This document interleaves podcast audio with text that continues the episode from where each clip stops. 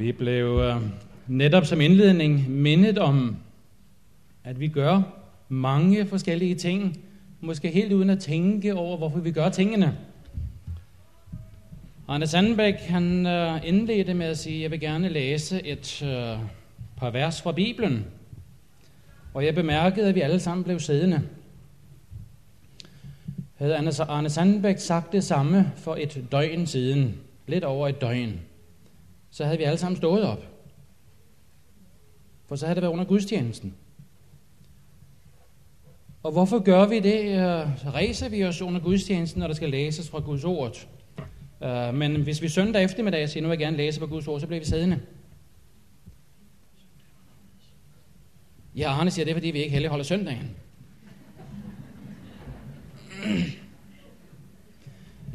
Men vi gør visse ting til visse tider, uden I måske rigtig tænker over, hvorfor gør vi det, vi gør.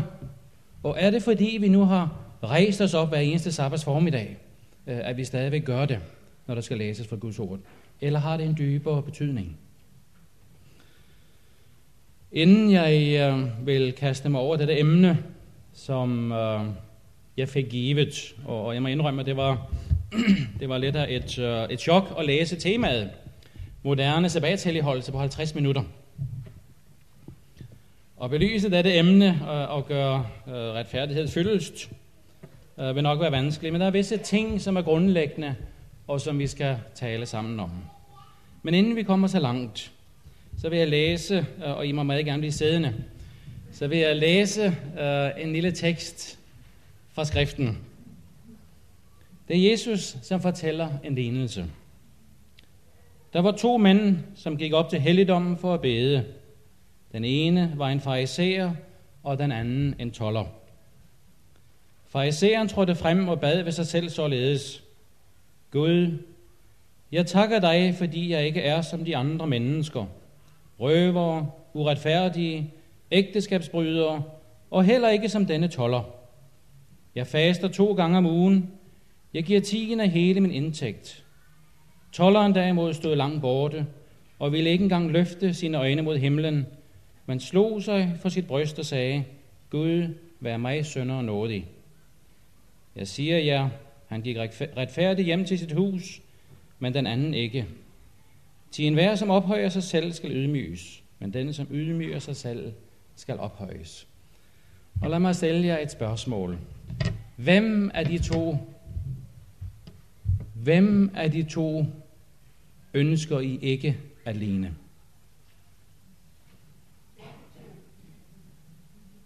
Begge to bliver der sagt. Andre svar? Papa? Jeg hører ikke, hvad du siger. Tolleren. Jaha.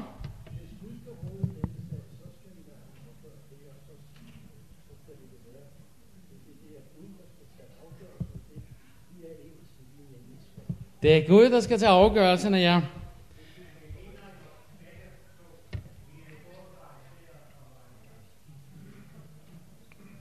Der er nemlig en vældig stor fare for os, at vi gerne vil identificere os med tolleren, som står med øh, blikket sænket øh, og beder til Gud om tilgivelse for vores synd. Og så siger vi i samme åndedræt, jeg er glad for, at jeg ikke er som fariseren. Og lige et øjeblik, vi siger det,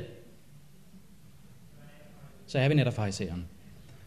Og øh, jeg trækker det her frem bare som en indledning, at det, jeg ønsker at sige her i dag, er myndet på mig selv. Jeg ønsker ikke, at øh, I skal tro, at jeg peger fingre af noget som helst, for det er ikke tanken. Tanken er, at jeg taler til mig selv. Jeg ønsker at fremlægge visse ting, øh, og jeg tænker måske lidt højt. Men i det, jeg tænker højt, så kunne jeg tænke mig at gøre en ting, som jeg gjorde i fjor, da vi talte om det at bo sammen. Jeg spurgte jer i fjor, hvad I forbinder med familien. Hvad I associerer med en gang, man siger familien. Øh, og vi fik nogle øh, fantastisk fine udtryk, og jeg tillod mig at sætte dem på tavlen. Lad mig spørge jer i dag, hvad associerer du med sabbats helligholdelse? Hvad kommer der i tankerne med det samme, må jeg høre? Så Tilbedelse. Gud som skaberen. Fællesskab.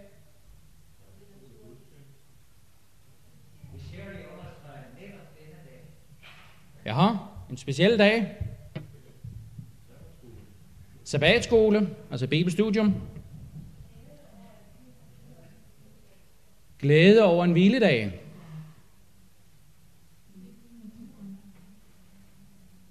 Gud i naturen.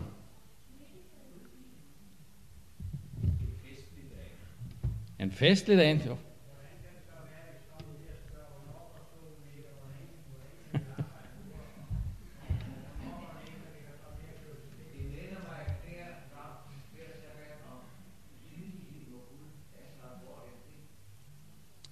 Ja. Øh, samvær med familien. Det lyder vældig godt alle sammen. I har nogle fantastiske sabbaterfaringer. Det, der forbavser mig, det er, når man øh, måske kommer lidt bort fra, fra kredse inden for øh, sådan en menighedsforsamling, som vi sidder nu. For så er det som om, sabbathælligholdelse er noget helt, helt andet. Der associerer man det med ren tøj, som ikke må blive snavset. Jeg kan ikke købe is. Jeg kan ikke gå på en fodboldkamp. Fraiserer, lovtrældom. Og der kommer nogle udtryk, så mange mennesker vil sige, det er det, jeg forbinder med sabbaten. Og det, som du er helt fri for den form for association, så vil jeg sige, du er et velsignet og et lykkeligt menneske. Men lad os et øjeblik se på den forståelse, som mange i dag har af sabbaten, og hvor den stammer fra. Og øh, jeg kunne tænke mig at måske bruge min tavle lidt her. Og jeg skal prøve at råbe højt.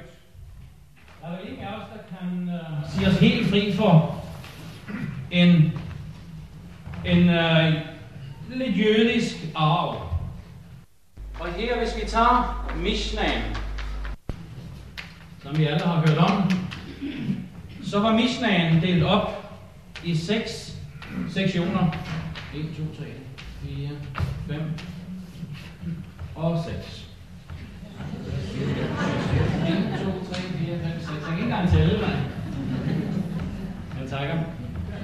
Og disse seks sektioner havde hver sit emneafsnit. Og den første hedder Seder mod. Eller oversat højtiderne.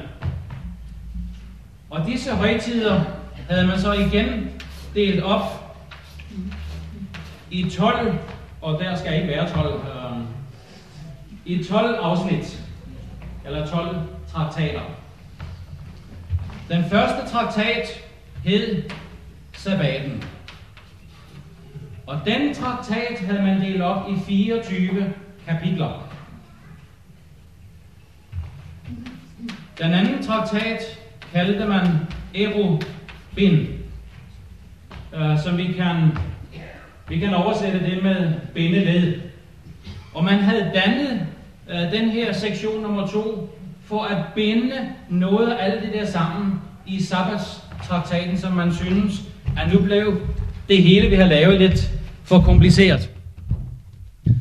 Og uh, lad, mig, lad mig illustrere et par af disse uh, erobiner, altså et par af disse bindeled.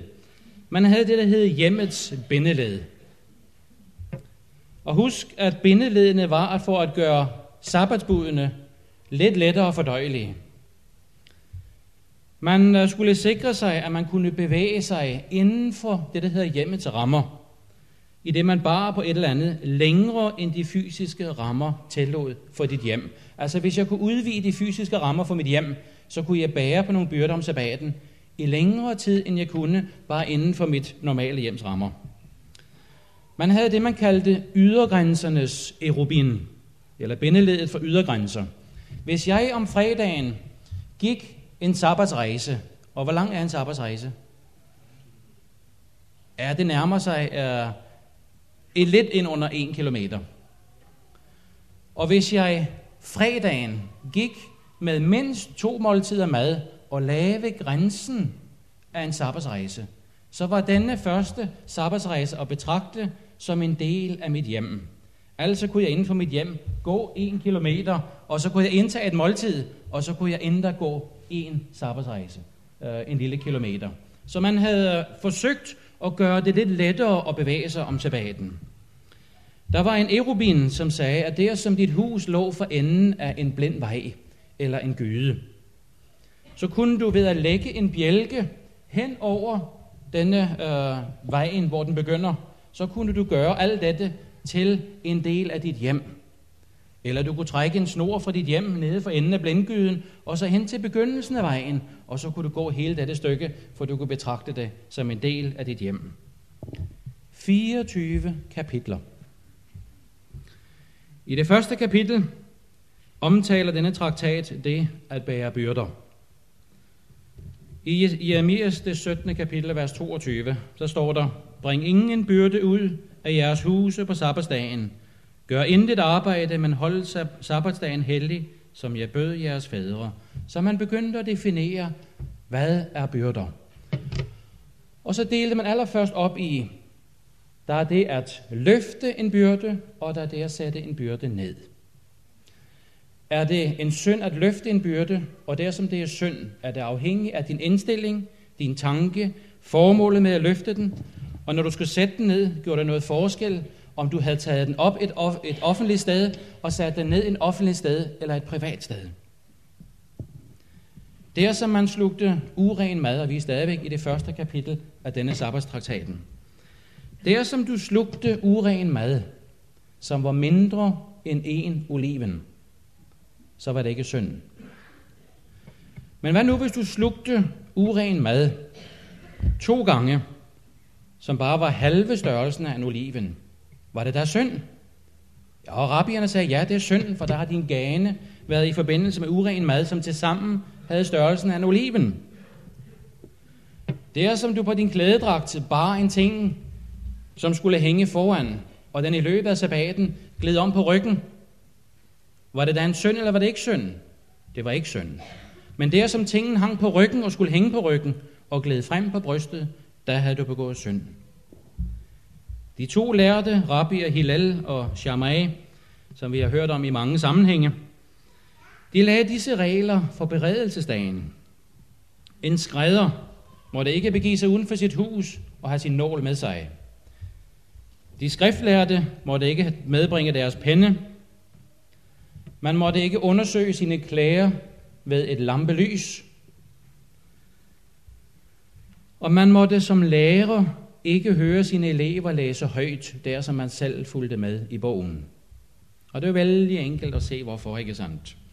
For der som du som skriftlærer så gik uden for dit hjem på beredelsesdagen, og du sad og skrev et eller andet, der kunne jo pludselig sabbaten komme over dig, mens du sad og arbejdede, og det var synd. Og det samme kunne gøre, hvis du var skrædder, og du sad og syede. Eller der, som du sad og undersøgte dit tøj med et lampe. Ved varmen fra lampen, og sabbaten var kommet, der kunne du komme i vandvarer for at dræbe et insekt, som ville sidde på dit tøj, og det var en synd at slå ihjel om sabbaten.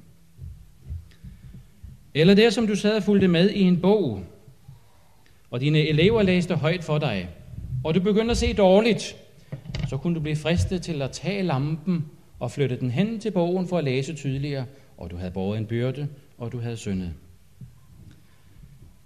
Shammai han forbød, at man sammenblandede noget, som fortsatte sin sammenblanding om sabbat. Med andre ord, hvis jeg blandede to ting sammen, som indgik en kemisk proces, og denne kemiske proces foregik om sabbaten, der havde du syndet. Man måtte ikke sælge noget til en hedning, der som ikke kunne nå sin bestemmelsessted, før det blev sabbat. Og Jerusalem Talmuden, den øh, begyndte at modificere nogle af disse bestemmelser, hvor hedninger var involveret. Til at sige, at det galt kun for de hedninge, som enten arbejdede i en jødes hus, eller i det mindste boede i den samme by. Det andet kapitel, der er 24. Det andet kapitel i traktaten omhandler lamper, hvad vægen og olien skal bestå af, for at den kan brænde om sabbaten. Vi skynder os videre. 3. og 4. kapitel taler om, hvorledes man holder sabbatsmiddagen varm, siden man ikke måtte tænde bål. Det femte kapitel taler om husdyrene, hvad husdyrene må bære af seletøj om sabbaten, når de skulle lukkes ud sabbatsmorgen. 6. kapitel omhandler sabbatspåklædningen. Du måtte ikke bære noget, der kunne betragtes som en byrde. En kvinde måtte ikke bære et hovedtørklæde der, som det skulle tages af, når hun skulle i bad. Hun måtte ikke have nogen form for udsmykning på sin dress, for hun kunne jo blive fristet til at tage det af og vise det til andre, og dermed have båret en byrde. Kvinden måtte ikke se sig i et spejl sabbatsmorgen, for der som hun nu så et gråt hår, så ville hun være fristet til at rive det ud, og det måtte man ikke om sabbaten. Manden måtte ikke gå med træsko, hvis de var sømmet sammen. Og han måtte absolut ikke kun gå med én sko. For i det han gik med én sko, så skulle han jo løfte kroppens byrde hver gang. Han skulle op på den ene sko, og så sænkede han jo byrden, når han skulle ned på det ben, hvor der ingen sko var. Og det var et arbejde. Der som hans sko blev snavset, så måtte han ikke skrabe dem rene, med mindre han brugte den sløve side af en kniv. Men han måtte gerne vaske dem, han måtte gerne oliere dem, der som skoen ikke var lavet af læder. For hvis læder fik olie, blev de bedre, og man måtte ikke forbedre sine sko om sabbaten. Man måtte bære et plaster på et sår, der som formålet var at forebygge, at såret blev værre. Men hvis formålet var, at plasteret skulle læge såret, var det en synd. Det syvende kapitel. Det talte om, hvad en person skulle gøre, der som han uden at vide det havde arbejdet om sabbaten. Og der nævnes der de 39 forskellige arbejdsformer, som var synd at udføre om sabbaten. Jeg har talt i godt fem minutter om øh, disse kapitler, og I er trætte af at høre på dem. Det er det alligevel interessant. Vi har bare så vidt berørt få ting af det, som stod i disse, i disse 24 kapitler i sabbatstraktaten. Og det er lige nøjagtigt det, Jesus Kristus taler om i Matthæus evangelis, det 23. kapitel, hvor han henvender sig til farisæerne og taler til farisæerne om disse byrder, som de lægger på folket. Og spørgsmålet er, om ikke du og jeg som syvende dags adventister i dag, når vi tænker på sabbaten, så tænker rigtig mange adventister i dag, også blandt de unge, på sabbaten som en byrde.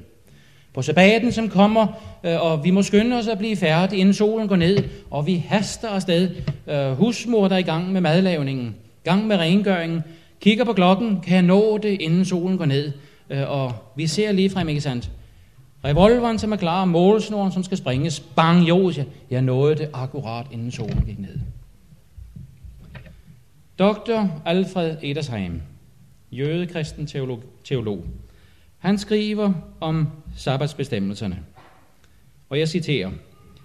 I alle disse byrdefulde detaljer var der ikke det mindste spor af noget åndeligt. Hverken med et ord eller en antydning, som kunne vise nogle dybere tanker om Guds egen dag og dens helligholdelse. Og så fortsætter Dr. Edersheim med at give et billede af sabbaten, og jeg vil gerne læse det, han skriver. Den måde, han som jøde har oplevet sabbaten i et hjem. Sabbatens komme helligede hele arbejdsugen. Sabbaten skulle bydes velkommen som en konge, eller med sange som en til en brudgom, og hvert eneste hjem helligholdt den som en tid for hvile og glæde. Det er sandt, at rabbierne havde gjort den til noget rent udvortes, havde forvandlet den til en byrde, der ikke var til at bære, med deres endeløse debatter om, hvad der var arbejde og hvad der var glæde, og således havde de forandret hele sabbatens hellige natur. Men den grundlæggende tanke bestod, akkurat som en søjle, der viser, hvor paladset engang har stået. Og så kommer der et vældig dejligt afsnit her. Når familiens overhoved vendte hjem fra synagogen fredag aften ved sabbatens begyndelse, så var hjemmet festligt smykket. Sabbatlampen var tændt og bordet dækket med de bedste gaver, som hjemmet formåede. Men først velsignede han børnene med Israels velsignelse. Ser du det for dig? Ser du det for dig? Jeg kommer hjem til hjemmet. Sabbatlampen var tændt. Bordet er dækket. Der er feststemning i hjemmet Men inden vi går i gang med sabbatens fest, så samler jeg mine børn omkring mig, og så ser jeg på hver enkelt af mine børn, og så velsigner jeg dem. Må Herren velsigne dig og bevare dig. Må Herren lade sit ansigt lyse over dig og være dig nådig. Må Herren løfte sit årsyn på dig og give dig fred. Sådan sagde man til hver enkelt af sine børn. Tog dem en for en. Og sabbaten med sin specielle velsignelse var således begyndt. Og jeg fortsætter citatet. Den næste aften, når sabbatslampen var ved at brænde ned, så markerede han med alvor grænsen imellem den hellige dag og arbejdsugen, og påbegyndte således atter engang sit arbejde i Herrens navn. Den fremmede, den fattige, enkerne og de faderløse blev heller ikke glemt. De blev sørget for. De fik lov til at tage del i det, der ikke blev betragtet som en byrde, men som et privilegium. Jeg har taget dette citat fra Sketches of Jewish Social Lives in the Days of Christ. Og jeg spørger mig selv, Ole, der som dette var det billede, du havde af sabbaten. Der som det var det billede, du havde af sabbats helligholdelse. Der som det var den erfaring, jeg havde haft, at jeg kom hjem til mit hjem. Fredag aften, far samlede os. Sabbaten er ved at begynde. Vi havde beredt os hele dagen til denne stund. Der var fest i hjemmet. Det bedste mor ejede. Bedste hun kunne sætte på bordet, det stod og ventede på os. Og der noget, jeg må sige om min mor, så hun altid var vældig god til at lave mad. Mor er nordlænding. Og øh, hun kan det der øh, arbejde i køkkenet. Og der er flere, der vil sige, at det kan ses på dig. Men mor øh, forstod at lave mad, eller forstår at lave mad, som smager godt. Og tænkte, der hver eneste tilbage, der skulle se frem til, at her havde mor været i køkkenet og lavet det ypperste, hun kunne lave. Uh, der var ikke noget med sabbaten, og der skulle du spæde, dig, sabbaten der skulle du faste. Nej, sabbaten skulle være en glæde. Sabbaten skulle være noget, du så frem til, og at far så samlede os sammen og udløste velsignelsen over os alle sammen. Uh, jeg tror, en, en, et tilbageblik på en sådan sabbat ville have været et minde, jeg aldrig nogensinde ville glemme. Hvorledes heller holder vi som syvende dags adventister i dag? Hvordan, hvorledes heller holder vi sabbaten? Sabbaten er vel på en speciel måde forbundet med vores kristne holdning, med vores kristne image, om jeg må bruge det billede. Vi er alle sammen et produkt af arv, miljø, vores opvækst, og af vores erfaringer og konklusioner. Min kone stod en dag over for en sabbatskoleklasse. Små børn, og øh, hun skulle bruge en illustration, og hun brugte den. Og så siger hun, øh, når vi som adventister ikke ser fjernsyn fredag aften, når solen er gået ned, så, og så kom hun ikke længere. En skare af små ivrige børn skyndte sig at rive hende ud af hendes vildfarelse. Vi ser der fjernsyn hver aften. Det er jo det, alle de spændende programmer kommer. Hver fredag aften, øh, det er jo der, der er øh, detektivprogrammer. Øh, øh ja, vi ser der fjernsyn hver eneste øh, sabbat. Og øh, min kone fik sådan øh, revideret lidt af sin opfattelse, da hun stod der. Da vi for ikke så længe siden var på en større spejderkamporé, så kom der nogle spejderledere til os fra andre lande øh, og sagde, øh, der har lige været en øh, fodboldkamp her imellem øh, nogle af spejderne. Og øh, det er jo sabbats eftermiddag. Og øh, der er en vældig farvelse udover, at man øh, udfordrer hinanden til fodboldkamp sabbats eftermiddag. Da vi var i Afrika, skulle vi en sabbats eftermiddag ud og se Guds natur. Og øh, jeg havde taget et øh, fotografiapparat over skulderen. Og vi gik ned og skulle spacere sammen med et amerikansk 700 dages adventist ægtepar. Og de stirrede på mig, og de stirrede på mig, og de stirrede på mig. Og så siger denne amerikaner, du, øh, hvad, hvad, hvad skal du med det der fotografiapparat? Er det ikke tungt at bære på, når man ikke tager billeder om sabbaten? Jo, jeg måtte indrømme, at det sikkert var en, en ekstra byrde at gå med. Og øh, jeg lige så godt kunne lade den være hjemme jo. Og jeg fik også at vide dengang, at der læser man selvfølgelig ikke breve fra Danmark. Hjemme fra sin familie. Man læser da ikke breve, man lige har fået om sabbaten. Og man tager naturligvis heller ikke ud at svømme om sabbaten, eller står på ski. Men kan du se, hvad vi gør? Kan du se, hvad vi gør? Vi står lige nøjagtigt i fare for at gøre det samme som farisæerne.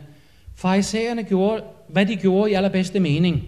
De ønskede med sine 24 kapitler, og den anden sektion, de ønskede det allerbedste. De havde de bedste intentioner. De ønskede at helligholde sabbaten, fordi Gud havde helliget den.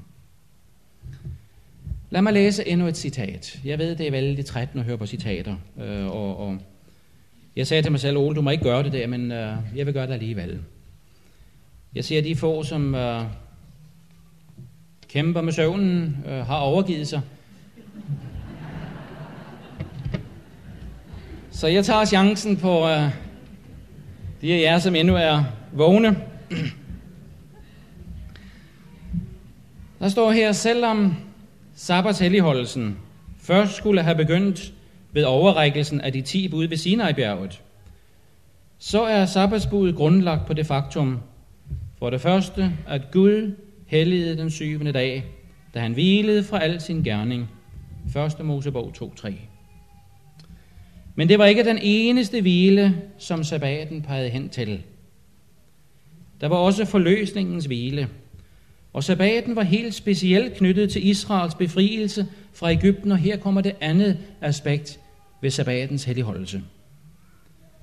Kom i hu, at du selv var træl i Ægypten, og at Herre din Gud førte dig ud derfra med stærk hånd og udstrakt arm. Det er derfor Herren din Gud har pålagt dig at fejre hviledagen. Altså, ved afslutningen af arbejdsugen, for det første en hellig hvile i Herren. Ved afslutningen af trældommen og sorgen i Ægypten, udfrielse og hvile for trældommen. Og begge disse ting peger for det tredje fremad til en endnu bedre sabbathvile, som der er omtalt i Hebræerbrevets det fjerde kapitel og den ene vers. Om denne sabbathvile, som er i vente. Og så til sidst peger sabbaten frem for det fjerde, til den evige sabbat efter det afsluttede værk, den endelige udfrielse og den fuldkommende helligelse. Åbenbaringen 11. Alt dette står den ugenlige sabbat for. Citat fra templet og dets tjenere. Jøderne fastsatte en mængde regler for at beskytte sabbatsprincippet. Og som i så mange andre tilfælde så bliver det ofte til, at vi kender reglerne, som skal beskytte princippet, men vi glemmer princippet. Vi ser på alle disse regler, du må ikke, du skal ikke, du kan ikke. Og så glemmer vi, hvad disse regler var blevet sat op for. At skærme omkring et bibelsk princip, og vi glemmer det bibelske princip. Da jeg for, på et år, for et par år siden var i Polen med en sending madvarer her fra Danmark, mad og tøj, der kørte vi med en polsk chauffør. Nej, det gjorde vi ikke. Vi kørte med en dansk chauffør, som var gift med en polsk kvinde. Og da vi kom ind til Polen, så siger denne kvinde til Arvid Andersen øh, og mig, kunne I tænke jer at komme hjem til min familie lørdag aften, for der har vi en festlig sammenkomst. Jo, tak, vi, øh, vi synes jo ikke rigtigt, at vi ville bryde ind i en, øh, en polsk sammenkomst, så vi, øh, vi sagde vel, at vi forstår ikke noget polsk. Og, og vi kom med alle de sædvanlige undskyldninger. Og så siger Puster, som kørte for os, chaufføren, så siger han, øh, det ville være en meget, meget stor ære for min familie at have besøg af to adventistprædikanter. Og, og vi tog det til os med det samme og sagde, jamen, øh, hvor, hvor undskyldning var faktisk kun, fordi vi ikke ønskede at, at komme ind som et, et, øh, et ødelæggende moment i jeres øh, festlighold. Selvfølgelig vil vi meget gerne komme, og vi gjorde det.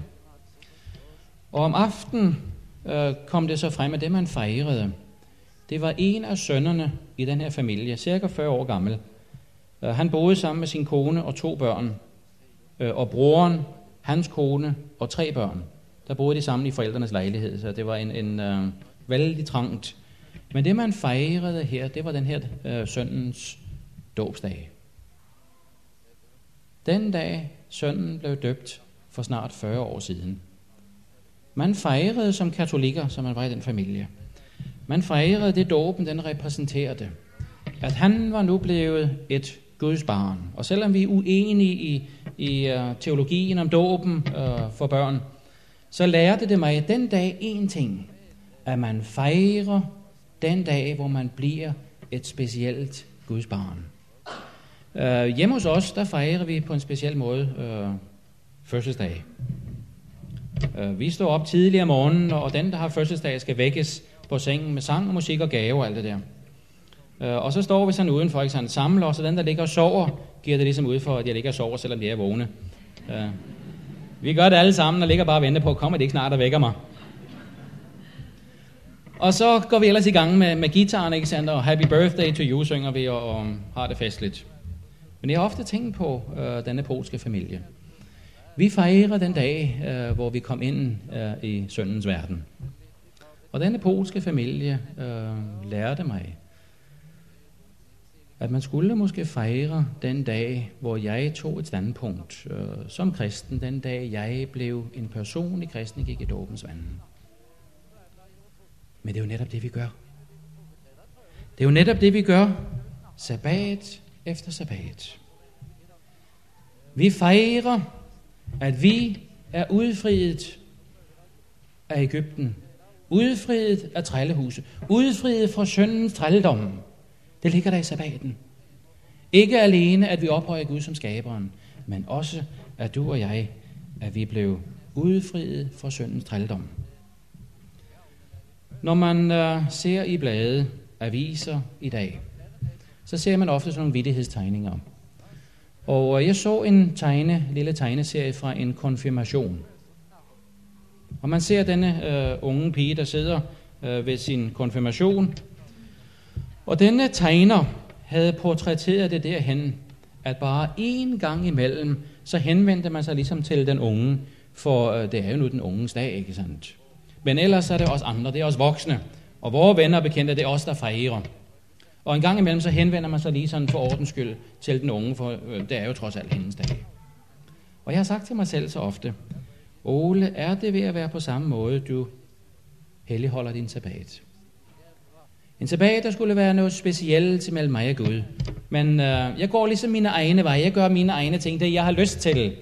Øh, og så en gang imellem, så, øh, åh ja, ikke sant, det, det er jo også i dag, og, og øh, Gud skal jo også have sin øh, lille del af denne dag. Vi havde for et par uger siden en lille opgave i sabbatskole-lektion. Man skulle opgive nogle eksempler på, hvad man mente var sabbatslegalisme, og hvad der var slaphed i sabbatshelligholdelse. Og igen står vi over for det, Alexander. Jeg sætter visse begreber op.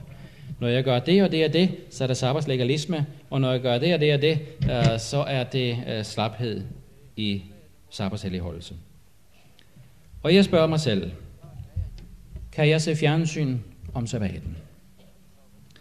Jeg spørger mig selv, kan jeg fotografere om sabbaten? Kan vi tage til stranden for at bade om sabbaten? Kan vi lytte til en koncert om sabbaten? Hvad med at spille rockmusik om sabbaten? Der er en spændende første divisionsfodboldkamp en sabbats eftermiddag. Kan jeg gå og se den? Hvad med at rejse om sabbaten? Kan jeg gå ud og spise et måltid mad på en restaurant om sabbaten?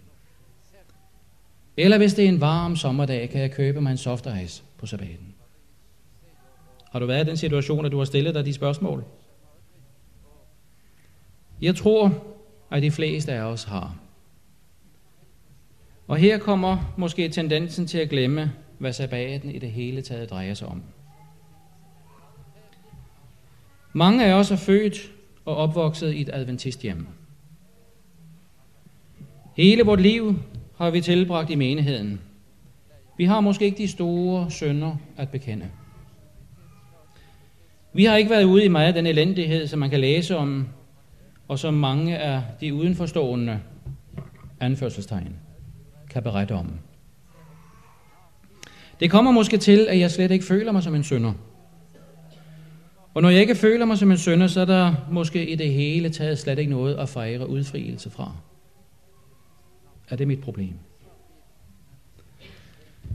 Jeg stillede en gruppe unge over for valget, rent teoretisk, og sagde, der som du i dag, der som du i dag fik valget imellem at leve et liv i sus og dus, lev i al den synd, du kunne tænke dig, og så på den aller sidste levedag, få det som røveren på korset, Vær garanteret en frelse. Det er dit ene valg. Dit andet valg er at leve hele dit liv som en kristen. Hvilke af de to valg vil du tage? Og denne gruppe unge mennesker svarede næsten alle sammen, vi ville foretrække det første valg. Leve ude i sus og dus, prøve alt, hvad verden har at tilbyde. Prøve noget af al den øh, elendighed, som synden den, øh, står for, og så alligevel være garanteret den sidste dag, du skal være med mig i paradis. Har vi som kristne i dag, har vi som kommer fra syvende dags adventist har vi ingen syndserkendelse? Er det et problem? Emnet jeg fik var moderne sabbatshelligholdelse. Og jeg vil kaste mig ud i det og våge at påstå, at der ikke findes sådan et begreb. Man kan tale om moderne sabbatsholdelse. Og moderne sabbatsholdelse, som vi ser det i dag, inkluderer fjernsyn, fodbold, gå vores egne veje, gør hvad jeg har lyst til, fordrive tiden og gør denne dag til det, som den er for mange, en formålsløs ugedag, som har fået navnet lørdag. Og som mange i dag lige så godt kunne være for uden. Men for den Gud, som i går og i dag og for evigt er den samme, findes der kun én måde at helligholde sabbaten på. Og det er for det første at anerkende, at ære, at ophøje Gud som skaberen af himlen, jorden og havet med alt, hvad der er i dem. Og som Pastor Alf Lone var inde på, som der står i Ezekiels det 20. kapitel, også mine sapater giver jeg dem, for de skulle være et tegn imellem mig og dem, at det skal kendes, at jeg, Herren, er den, som helliger dem. Herren siger til os, jeg sætter et tegn, som skal være imellem jer og imellem mig. Og dette tegnet tager vi i tro. For det tredje, glæden over at være udfriet af Ægyptens, af syndens trældom. Vi er fri fra syndens å. Vi er løskøbt af Jesus Kristus, og vi må minde os selv om det gang på gang på gang på gang. For Satan skal gøre nok gøre alt, hvad han kan, for at du og jeg skal betvivle denne udfrielse. For at vi skal glemme frelsesgaven. Men det har Gud i sin visdom og kærlighed lagt det sådan til rette for os, at uge efter uge kan vi minde os selv, vores familie, vores børn om denne frelsesgaven i Jesus Kristus. Som er en realitet for os. Arbejdsugen er forbi, og sabbats Dagen gives til os med sit budskab. Du er frigjort. Nu venter der dig i hvilen i troen. En hvile, vi får, når vi betragter Jesus Kristus. Når vi lytter til hans stemme, når vi handler i tro på ham, når vi ikke længere stoler på vores egen evne til at opnå frelse i os selv. Når vi holder fast ved forkyndelsen, og når vi nærmer os tro, nådens trone med frimodighed, og således finder noget til hjælp i rette tid. Og så endeligt det evige håb om hvilen på den nye jord, hvor der ikke længere skal være sygdom, ikke længere være synd, ikke længere være sorg, ingen smerte eller tårer, hvor man ikke længere skal rives fra hverandre, hvor Gud skal gøre alle ting nye, og hvor vi altid skal være sammen med vores himmelske far og med frelseren Jesus Kristus. Det er det, der ligger i sabbathelligholdelsen. Og der som disse fem ting ikke opfyldes, så har det intet med sabbat helligholdelse at gøre. Dette er sabbatsbuddet. Dette er, hvad Gud ønsker, vi skal komme i hu. Dette er det bibelske princip, som så alt for mange regler og forbud har tilsløret for mange sabbatsholdende kristne i dag. At vi har fokuseret på reglerne, vi har glemt, hvad Gud lagde i dette sabbatsbud, at vi skulle komme det i hu og holde det helligt. Min første erfaring, og jeg vil lige bruge et par minutter mere, min første erfaring med sabbaten. En virkelig personlig erfaring, det har jeg fortalt jer om og om igen, og, og øh, jeg kommer tilbage til det om og om igen. Jeg havde været adventist i ni år, og jeg sad i en fugtig varme, og øh, jeg var i Afrika. Og højdepunktet i ugen, det var, da vi kørte ind og hentede postsækken. Onsdag aften kørte vi ind til posthuset. Og det var så spændende, når man kom hjem. Alle kastede vi os over posten. Hvem var der brev fra? Hvilke budskaber kom der til os? Og så ligger der et telegram. Få lov at åbne dette telegram.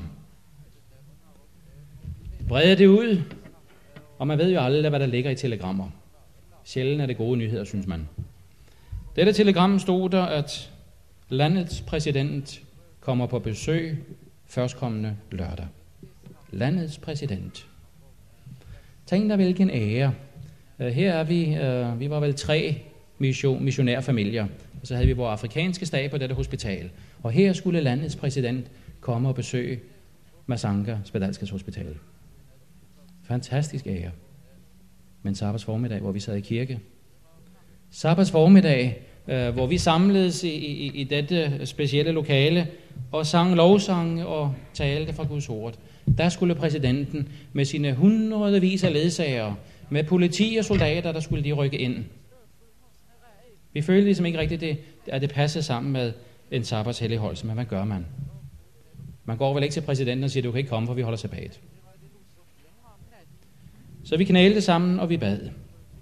Og vi sagde til Gud, Gud, du må på en eller anden måde, så må du gribe ind der, som det er dit ønske, at vi skal helligholde sabbaten efter din vilje. Og fredag gjorde vi alt, hvad vi kunne for at få kontakt med præsidenten og fremlægge vores problemer og sige, præsident, øh, uh, herre præsident, øh, i morgen er det sabbat. Er der ikke mulighed for, at du kunne komme fredag i stedet for, for det er bare vores beredelsesdag. Og øh, en af os øh, kørte ind for at få fat i præsidenten. Og jeg skulle så være hjemme på hospitalet og gøre i stand til, at præsidenten skulle komme. Og tiden gik, han kørte ind, denne mand, øh, vores forretningsfører, kørte ind klokken 10, og klokken blev 11, den blev 12, og den blev 1.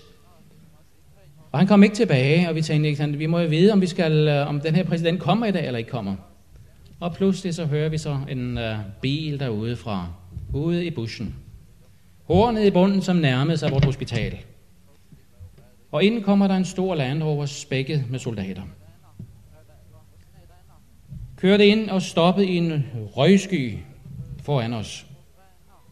Præsidenten kommer, præsidenten kommer, hvor råbte de gang på gang, og så spredte de sig ud med sine våben, ud over dette hospital, hvor vi var. Og den næste bil, der dyttede og kom ind igennem porten, det var vores forretningsfører, og vi jublede jo, vi styrte hen, skulle omfavne han sagde han, John, hvordan klarede du det her? Klarede hvad for noget, siger han. Ja, hvordan, øh, hvordan fik du overtalt præsidenten? Så siger han, jeg ved det ikke, jeg har aldrig talt med manden. Jeg siger har du ikke talt med manden? Nej, siger han så, jeg har prøvet, men jeg kunne ikke komme igennem vagterne. Jeg kunne ikke komme ind til ham. Og den fredag eftermiddag havde vi et specielt besøg af denne præsident med alle hans øh, folk, alle hans soldater. Og øh, for mig som ung adventist dengang, da vi samledes sabbats formiddag, det var en sabbat, som jeg aldrig nogensinde kommer til at glemme. Da vi sad sammen, sang vores lovsang til Gud, priste Gud, at øh, ikke, sant, ikke engang en præsident skulle kunne gøre noget med Guds hellige sabbat. Og vi hørte senere hen, at øh, man havde siddet på en stor stadion, hvor de gik i parader. Hvis I har set 17. maj i Norge, så ved I, hvad parader, optog og sådan noget er for noget. Og øh, man, skal, man skal nok være speciel for ligesom at, eller være nordmand for helt at, at forstå øh, den øh, betydningen og, og glæden, der kommer til udtryk. Og øh, midt i sådan et optog øh, på denne stadion for den her præsident, så havde han rejst sig op fredag eftermiddag. Skolebørnene defilerede forbi, og så rejser præsidenten sig, og så siger han, vi tager til Masanga. Og regeringsfolkene omkring ham og høvdingerne sagde, det kan vi ikke. Vi er i gang med midt, midt i paraden. Præsidenten sagde, vi tager til Masanga. Gik ind i sine biler, og afsted kørte man i en kortege med 30-40 biler. De skulle ud til Masanka. Fordi sabbaten stod ned til. Speciel form for sabbatshelligholdelse. Og øh, for mig viste det, at Gud værner om sin sabbat. Der var en, der kom i går og, og sagde en ting til mig. Jeg vil gerne, at jeg slutter med denne lille ting. Grete, vil du, øh, vil du komme op her? For det bliver så ofte, at vi snakker Afrika. Vi snakker andre lande. Uh, alle de store ting, ikke det sker langt borte fra os. Grete kom og talte lidt med mig i går, og fortalte mig en lille erfaring. Jeg spurgte Grete, om ikke hun ville uh, delagtiggøre os alle sammen den erfaring. Grete, vil du uh, fortælle lidt om, uh, hvad du oplevede? Ja, det vil jeg meget gerne. Jeg har haft en meget speciel oplevelse i forhold til det at holde sabbat for ganske nylig. Det har betydet meget for mig, og derfor øh, vil jeg meget gerne dele det med jer. Jeg håber også, det kan betyde noget for jer og lære, hjælpe jer i lignende situationer. Jeg er fysioterapeut og har arbejdet nu tre år på et plejehjem med ældre, senildemente mennesker, og har set en mission i det og har været glad for det. Men var nået dertil, hvor jeg synes, at nu skulle jeg have mere faglig udfordring. Jeg vil gerne arbejde sammen med flere kolleger, og jeg ved, at jeg trives mægtig godt med at arbejde på hospital. Og begyndte at kigge mig om efter stillinger på sygehus i nærheden. Der var tre stillinger ledige på Amtssygehuset i Glostrup, og jeg ringede derud og fik at vide, at jeg skulle bare søge stillingerne. Den ene af dem, og jeg kom til samtale, og vi snakkede meget om, hvad arbejdet gik ud på, og det var meget interessant. Virkelig en fristende stilling, virkelig noget, jeg havde lyst til. Så blev jeg spurgt, om jeg havde nogle spørgsmål, og jeg sagde så, at jeg er syvendagsadventist, og jeg vil meget gerne være fri for at arbejde om spaten. Det er min helligdag, og det betyder meget for mig. Jeg fik at vide, at det kunne ikke lade sig gøre. De havde haft adventister derude tidligere arbejdet som fysioterapeuter, og de havde altid sagt det samme, at hvis de ville have stillingerne, så måtte de gå ind i vagttjeneste som de andre. Der er vagt hver femte sabbat, hver femte lørdag fra klokken halv otte til klokken halv et. Nå, sagde jeg, det er der selvfølgelig ikke noget at gøre ved. Jeg kan godt forstå jeres holdning. De sagde, at alt andet er ukollegialt, og det må du kunne forstå. Så jeg kan godt se det. Jeg vil tænke over sagen. Jeg havde alverdens kvaler, da jeg tog hjem derfra. Jeg havde det dårligt. Det var en stilling, som jeg virkelig havde lyst til. Øhm, men jeg havde kvaler. Jeg havde min samvittighed, den arbejdede med mig.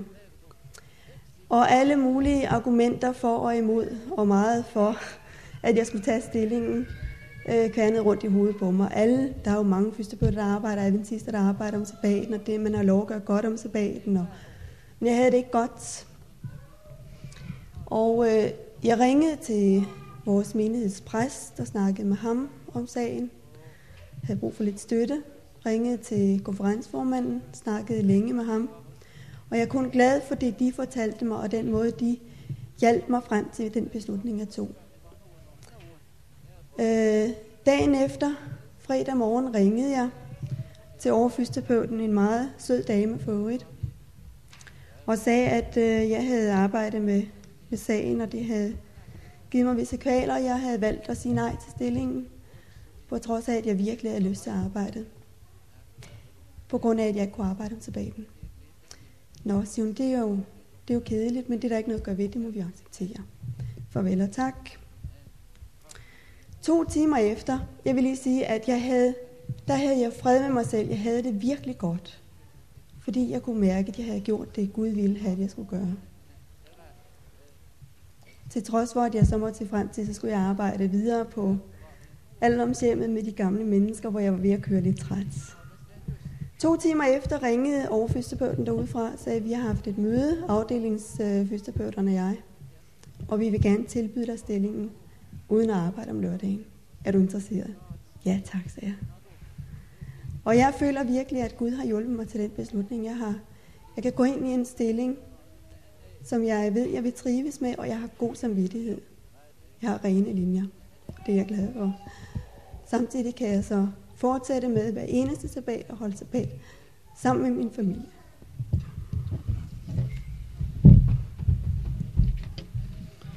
Jeg siger tak til Grete, for hun ville dele med os sin erfaring. Og jeg vil slutte af her med en enkelt tekst fra Esajas 58. Var du din fod på sabbaten, så du ej driver handel på min helligdag. Kalder du sabbaten en fryd, Herrens helligdag er værdig. Ære den ved ikke at arbejde, holder dig for handel og unødig snak.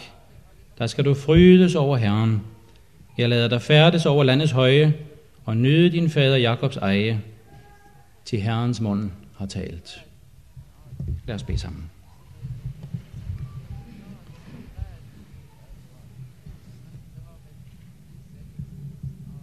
Himmelske Far, du ser ind i hver enkelt af os. Du ved, hvad der bor i os. Du ved de problemer, de anfægtelser, vi hver især har. Og vi beder dig, Herre, i det vi har talt om din helligdag, din måde at ære dig på, mindes vores udfrielse. Se frem til den hvile, som der er i at leve i troen på dig. Og se frem til den hvile, som det skal være den dag, hvor der er gjort op med synden, og hvor vi skal få lov til at være sammen med dig i evigheden. Herre, vi beder dig, at den sabbatshelligholdelse, som du glædes ved, og som kan fryde os, måtte den sabbatshelligholdelse også blive vores erfaring uge efter uge. Beder dig for dit folk ud over hele jorden. Vi beder dig, at vi må være sådanne, som ved tro griber fat i dig. Følge dig, fordi du har sagt disse ting, men også fordi du har en velsignelse, som du giver til os. Du har et specielt møde, du har med os, sabbat efter sabbat. Tak også, fordi du griber ind, når vi følger dig, og vi beder dig, Herre, at du må se noget til hver enkelt af os. Må det vi være vidne for vores børn, vidne for vores medmennesker. Må det vi være et adventfolk, som går fremad.